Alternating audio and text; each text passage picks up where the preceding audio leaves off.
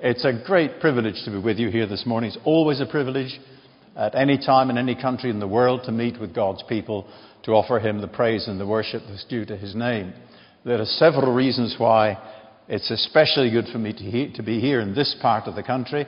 I have been in full time Christian preaching now for 54 years, I come from the Channel Islands, and I, it was to the West Country actually to a little village called Weston-super-Mare, which you may have heard, uh, that I came to live for the first 10 years of my time here on the mainland. So it's always good to come back to the West Country. Uh, secondly, it's a privilege to accept the invitation of your pastor, Mackie, this morning because of all the missionary interests I have in various parts of the world. Uh, there's none that is more precious and vibrant to me than my fairly recent interest within the last 10 years, that is, in uh, Albania. I've had the privilege of preaching there a number of times, and greatly to my surprise, beginning only about uh, six or eight years ago, some 10, um, 10 books of mine, including the very largest, a book called Does God Believe in Atheists, which runs to nearly 700 pages, uh, has been translated uh, and is being used widely in Albania. So that gives me a very special delight to be here. Uh, uh, the third is uh, that I, within the past 18 months, married a lady who, like me, had been bereaved within the previous six or so years. her name was Pam Robertson, and she'd been on the She'd been the chair of the board of Euro-Evangelism, which is involved in all that work in Eastern Europe. So we were married uh, in the early part of last year. And so I've got a special interest in anything uh, that's involved in the ministry from this country to uh, that part of uh, the European continent. And just a few weeks ago, we had Teddy and Didi Opranov in our home uh, talking about the work in Romania. He came to my own home church uh, on that Sunday evening and shared something uh, there of his work in that part of the world. And we hope to be sharing with them in their country fairly soon. So, for all of those reasons, I mean, as many reasons it would take a whole sermon to tell you about, it's just a very special joy uh, to be here with you this morning. And as uh, your pastor has mentioned, at the very end of the service, so that there can be no complication and forgetting, uh, I will be given the opportunity to mention, I think it's about half a dozen uh, quite small titles of mine that are available to you uh, after the service and by an arrangement with the publishers uh, they're available at a very large discount. I know that doesn't interest people in Bristol, but I thought I'd just mention it anyway, that they are heavily discounted. And we'll get on to all of that at the end of the service. Now, if you have a Bible with me, turn with me to uh, the book of Hebrews, easy to find because it's a very large book towards the end of the, of the New Testament. And having uh, found the book of Hebrews, let me tell you that we're not going to touch it this morning. Uh, it was just a trick on my part to get you to turn up the book of Philemon, which only takes about a page and a half and which you might take 20 minutes to find. So I thought if I got you onto Hebrews, you just turn back one page and there is the book of Philemon. Uh, letters are wonderful things, especially in this, even in this age of uh, social media. There's something very, very special. Not an email, not a phone call, nothing equals the thud of an envelope uh, inside your hall with a stamp. You remember stamps? A stamp. On, it's not a circular. It's not one of those love letters from HMRC or anything like that. Uh, this is a personal letter to you. And I, I have to confess, uh, there's, a, there's a particular thrill, may be too strong a word, but there's something very special about zipping open that envelope and saying, somebody has written a letter to me. And so you read this letter. Well, we have before us here a letter. And some letters we keep for a very long time. They mean something to us. I could still take you, because I have it at home, a letter from the Guernsey Civil Service from 1948.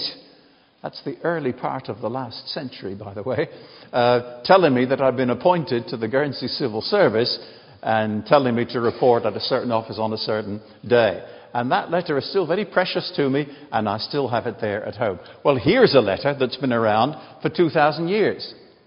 And God intended it to be very special to us, which is why, in His sovereign overruling, it has been included in what we call the Bible, which, as you know, is not a, is not a book, but it is 66 books uh, written, the last part of it, about 2,000 years ago. I'm going to read the letter all through. And as I do, I want you to just try to be thinking, what is this all about? Then when I've done that, we'll go back and explain at least part of it. And maybe if I feel we have time, and we do have time, you look worried. We do have time uh, to focus especially on two verses which have a, an extraordinary message by implication. But here it is. Paul, a prisoner of Christ Jesus, and Timothy, our brother, to Philemon, our dear friend and fellow worker, to Apphia, our sister, to Archippus, our fellow soldier, and to the church that meets in your home. Grace to you and peace from God our Father and the Lord Jesus Christ. I always thank my God as I remember you in my prayers because I hear about your love and faith in the Lord Jesus and your love for all the saints. I pray that you may be active in sharing your faith so that you will have a full understanding of every good thing we have in Christ. Your love has given me great joy and encouragement because you, brother, have refreshed the hearts of the saints. Therefore, although in Christ I should be, I could be bold and order you to do what you ought to do, yet I appeal to you on the basis of love. I then, as Paul, an old man, and now also a prisoner of Christ Jesus, I appeal to you for my son Onesimus, who became my son while I was in chains. Formerly he was useless to you, but now he has become useful both to you and to me. I am sending him, who is my very heart, back to you. I would have liked to keep him with me so that he could take your place in helping me while I am in chains for the gospel. But I did not want to do anything without your consent, so that any favor you do will be spontaneous and not forced. Perhaps the reason he was separated from you for a little while was that you might have him back for good, no longer as a slave, but better than a slave, as a dear brother. He is very dear to me, but even dearer to you, both as a man and as a brother in the Lord. So, if you consider me a partner, welcome him as you would welcome me. If he has done you any wrong or owes you anything, charge it to me. I, Paul, am writing this with my own hand. I will pay it back. Uh, not to mention that you owe me your very self. I do not wish, brother, that I may ha- I do wish, brother, that I may have some benefit from you in the Lord. Refresh my heart in Christ. Confident of your obedience, I write to you, knowing that you will do even more than I ask. And one more thing. Prepare a guest room for me because I hope to be restored to you in answer to your prayers. Epaphras, my fellow prisoner for Christ Jesus, sends you greetings, and so do Mark, Aristarchus, Demas, and Luke, my fellow workers. The grace of our Lord Jesus Christ be with your spirit. Well, that's a letter. What do you make of it? Let me you the background. Paul, the Apostle Paul, uh, knew a man called Philemon, we can assume somewhere in the range of middle class, who owned a slave called Onesimus. Very interesting name for a slave. The word means useful. But in fact, if ever somebody was badly named or became badly named, it was Onesimus, because far from being useful, he was useless. And there's a little play on words there at one point in the letter. In fact, he was so useless, he ran away. He ran away from uh, Philemon, and uh, it would seem probably took some of Philemon's property with him. And I'll mention that again in a moment. Now, just imagine here is a slave in the first century, a runaway slave. If he had been recognized as such anywhere in that culture, he would have been branded in the forehead with a red hot iron so that he would never be able again to escape the fact that he was in the very dregs of society. Now use your imagination. Here is a runaway slave at the very bottom of the social heap, running away from his owner. Where would he go? Would he go to a small village where everybody knew everybody else and he would instantly be recognized? Well, of course not. He would go to a large city. Uh, we might even say he wouldn't go to Nailsea, he'd go to Bristol instead. less chance of being recognized. Uh, in other words, he not only wanted to be Onesimus, he wanted to be anonymous. And that was the best way of doing it. And so what did he do? Smart Alec he was. He went to Rome, largest city in the world. Masses of people. No chance of him being recognized there. He could quietly slip away and be anonymous for the rest of his life. But God had other plans. And God, of all people, brought him into touch with the Apostle Paul who happened to be in Rome at that time, almost certainly under house arrest. But somehow or another, Philemon, uh, excuse me, Onesimus was brought into touch with the Apostle Paul there under house arrest in Rome, and it seems fairly clear from the letter uh, that the Apostle Paul led him to faith in Christ. So this letter is in fact returning a runaway slave now con- sound in wind and limb and converted into the bargain and sending him back to his rightful owner. Now that's the, that's the human purpose of the letter. But there has to be a divine purpose in it because in God's economy and wisdom, it is preserved for us as part of what Peter calls the living and enduring Word of God. Not a great theological treatise uh, like Romans, but there's some wonderful truth in it, at least by implication. Turn with me to uh, verse 17, verses 17 and 18. We're not going to major here, but I just want to mention this, uh, these verses to you. If you consider me a partner, and the word partner is based on the Greek koinonia from which, from which we get the word fellowship, if we really are in fellowship with each other, welcome him as you would welcome me. That's the first thing. And then, secondly, if he's done you any wrong or owes you anything, charge it to me. I, Paul, am writing this with my own hand. I will pay it back. And then I think rather cutely, Paul says, uh, I won't even mention the fact that you owe me your own life, which seems to me to be saying, and by the way, I led you to the Lord too. So here's the thing Paul is saying two things. Let me take the second one first. If he owes you anything, Tell me about it, I'll pay it back. And the second, although first in the order in which it comes here, welcome him as you would welcome me. When the front door knocks and you open it and you see Onesimus there, your first thought are, I'm going to kill you. Look, welcome him as if you would welcome me. When that door is knocked and you open it and Onesimus is there, this useless runaway slave, imagine that it's me. How would you welcome me if I were to be there? And we don't have to be told. He would wrap his arms around him, welcome him, express his love toward him, and receive him into his home. There is a wonderful illustration here of a central truth of the Christian faith. Technically, it goes under the word of imputation, but let me explain that.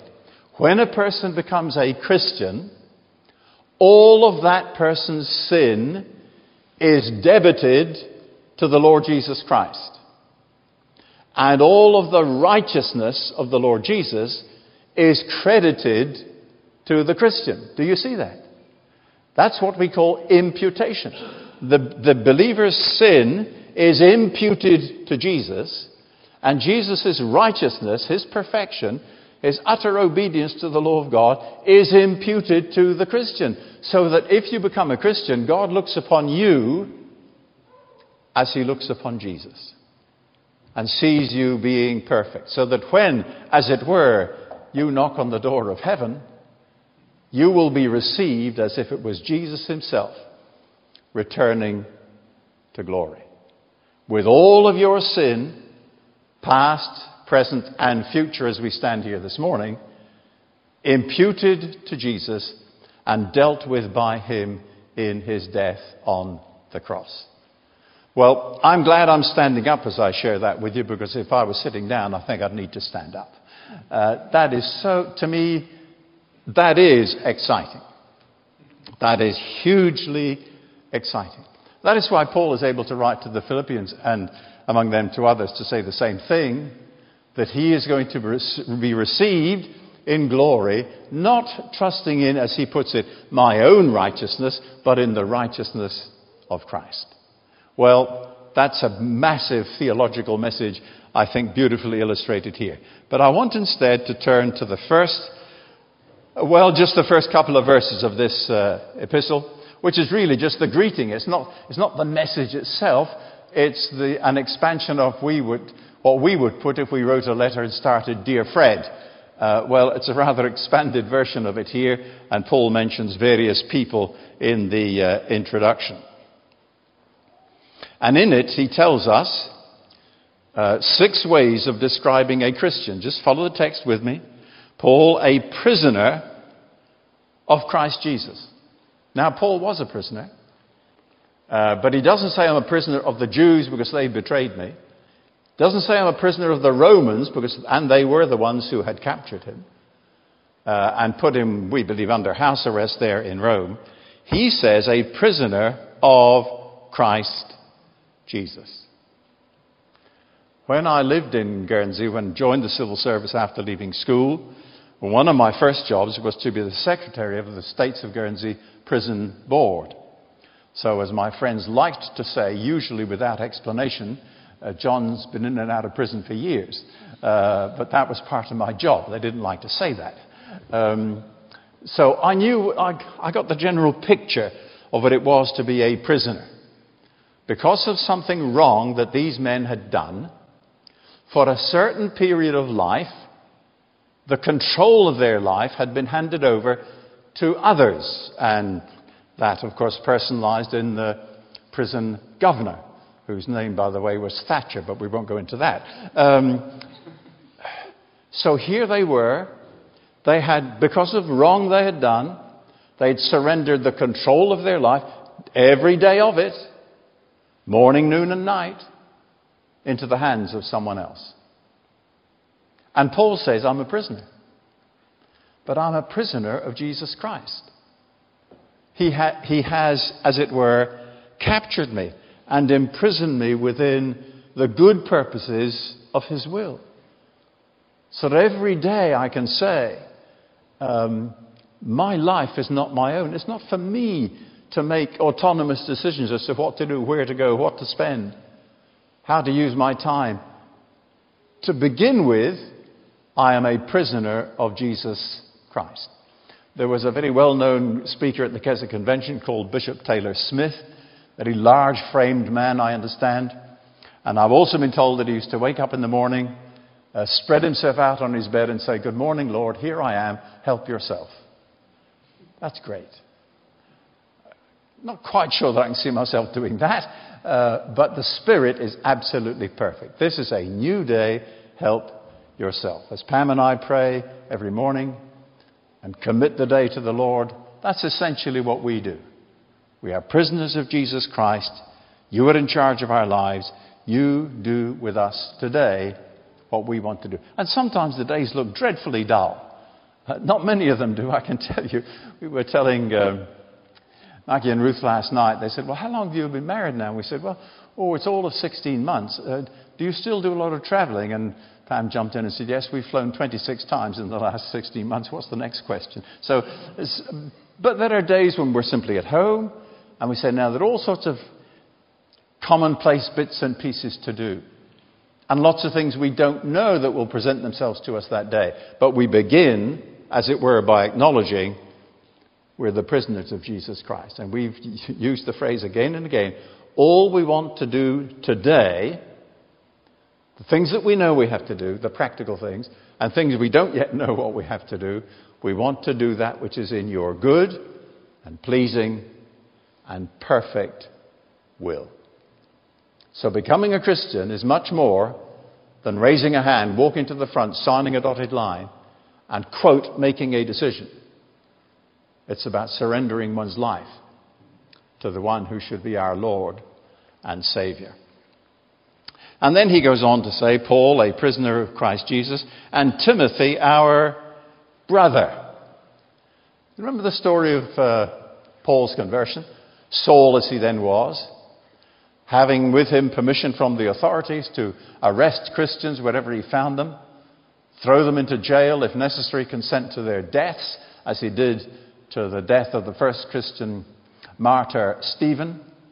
And then on the Damascus Road, that astonishing uh, conversion experience, meeting with the risen Christ and being struck blind, and then being told to go to Damascus to a street called Straight. Scene two, God speaks to a man called Ananias and says, I want you to go to a street called Straight and meet a man called Paul, and I want you to lay hands on him and bless him. And without seeking to exaggerate too much, but getting behind, I'm sure, the spirit of what Ananias said to God, he said, You have to be joking. Don't you know who this guy is? He is a vicious persecutor of the Christian church. And he may well have been able to say, I've got friends of mine who are in prison. I know of people who are buried, dead and buried, because of the activity of this vicious persecutor. He's a terrorist. And you now want me to go to him and lay hands upon him and welcome him. And God said, and I was reading the passage this morning, God said, I've got special purposes for him. You go and do it. And so Ananias goes to Straight Street in Damascus and is introduced to Paul. And the very first thing Ananias says to him is this Brother Paul, the Lord has sent me. So, the very first recorded word that a Christian said to the converted Saul of Tarsus was, Brother. I hope we've got the, the implication of that all of Saul's vicious, godless, anti Christian past was wiped out of the way. You are my brother. And then um, differences of age are wiped away. Timothy, my brother. Timothy was probably 40 years younger uh, than the now converted Paul. But that wasn't a barrier. Paul says, he's my, I know he's 40 years my my junior, but he is my brother. And then, what about uh, Onesimus? Look in verse 16, where Paul says, I'm writing to you on behalf of my brother Onesimus, my brother. And here was uh, Paul raised as Saul, as a Hebrew of the Hebrews, of the tribe of Benjamin, a Pharisee of the Pharisees, religious wise, absolutely at the top of the tree. Now he's referring to somebody at the bottom of the gutter, and he says, He's my brother. God has worked a miracle of grace in his heart, just as he's worked a miracle of grace in mine. And there's no distinction between us. Some of you know the amazing story of the mid century martyrs, Nate Saint and Roger Youderian and Pete Fleming and the others who went out to reach the Auca Indians in Ecuador. And I can still hear the message from uh, the radio base at Shell Mera asking where they were and got no reply. And eventually, of course, all five were found killed on the banks of the Curaray River. And sometime later, some years later, all of those murderous Aucas were converted. And there was a baptismal service held on the very banks of the Curaray River where Nate Saint and others had been slaughtered. And one of Nate Saint's children, at least one, two, I think, were baptized. The very spot where their father was killed. And the one who conducted the baptismal service was the one who killed their father. Brother, the Lord has sent me. So, whoever we are, what part of the social strands we are, we are brothers in Christ if we are Christians. And then, thirdly, a prisoner of Christ Jesus, Timothy, our brother, and Philemon, our dear friend. Well, that's a very weak translation in the uh, NIV. Beloved is a much better word. And all I want to draw from that for the purposes of time is this that this word beloved is the very word that God used of Jesus uh, at his baptism and again at his transfiguration. This is my beloved Son in whom I'm well pleased. And this is my beloved Son, hear him. And I can get nothing stronger, more challenging more eye popping, heart stopping than this. That God invites us to use of other Christians the very word that He used of His Son. Beloved. Now, you know, those of us who are British, with a few imports, those of us who are British, we're a pretty, pretty reserved people, you know. The only people I know who can sit in a train for three hours along, alongside somebody and never say a word to them. Uh, we're kind of very reserved. There's a story, I'm tempted and I've yielded to it, of, of uh, four groups of two people who were stranded on, on a desert island two Scots, two English, two Irish, and two Welsh. And the two Scots got together and formed a bank. The two Welsh got together and formed a choir. The two Irish got together and started a fight. Two Englishmen did nothing because they hadn't been introduced. Now we're, we're kind of, we're, I mean, we are very reserved. And we don't go around calling each other beloved. But I've had a number of emails from Greece this week, where Pam and I hope to be uh, preaching quite soon. And every single one of them is addressed to me as beloved brother John when I've been working in Eastern Europe, in what used to be Czechoslovakia in particular. It was always beloved brother John. Now, okay, we may, the language the language may be a little outside of our cultural norm. Forget about the language. The point is what it means. Do you remember those cartoons, Love Is? They were wonderful. Hundreds of them. Love is this, love is that. Let me tell you, in biblical terms, what love is, and hear me carefully. Love is, or love means, whatever a person says about you, whatever a person does about you, however ugly they might be as far as you are concerned, whatever harm they might do you, are you ready? You will act and speak to and about them in ways deliberately calculated to bring about their greatest blessing and their highest good. There's a word for that. Wow. And isn't that exactly what God did for us? While we were enemies, Christ died for us. When there wasn't a good thing to be said for us, a good word to be said for us, Jesus died for us. Deliberately went out of his way. Oh, how true those words are. Came from heaven to earth, went out of his way deliberately to do for us that which was deliberately calculated for our greatest blessing and our highest good. That's what love is. That's what love is. Instead of which somebody says something unhelpful, harmful about us, we make sure that we say something harmful about them. Or we justify ourselves. Or in some other way we make a response to which love uh, is not the appropriate description. Well, and fourthly, to Archip- uh, excuse me, to Philemon, our dear friend and fellow worker. Well, what an unglamorous word that is. A Christian is a worker.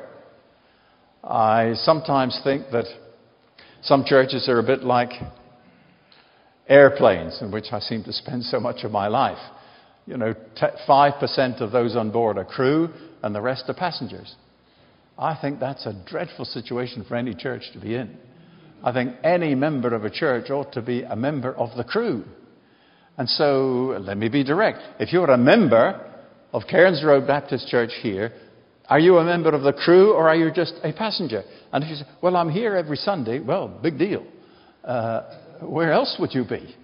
Uh, but are you a member of the crew?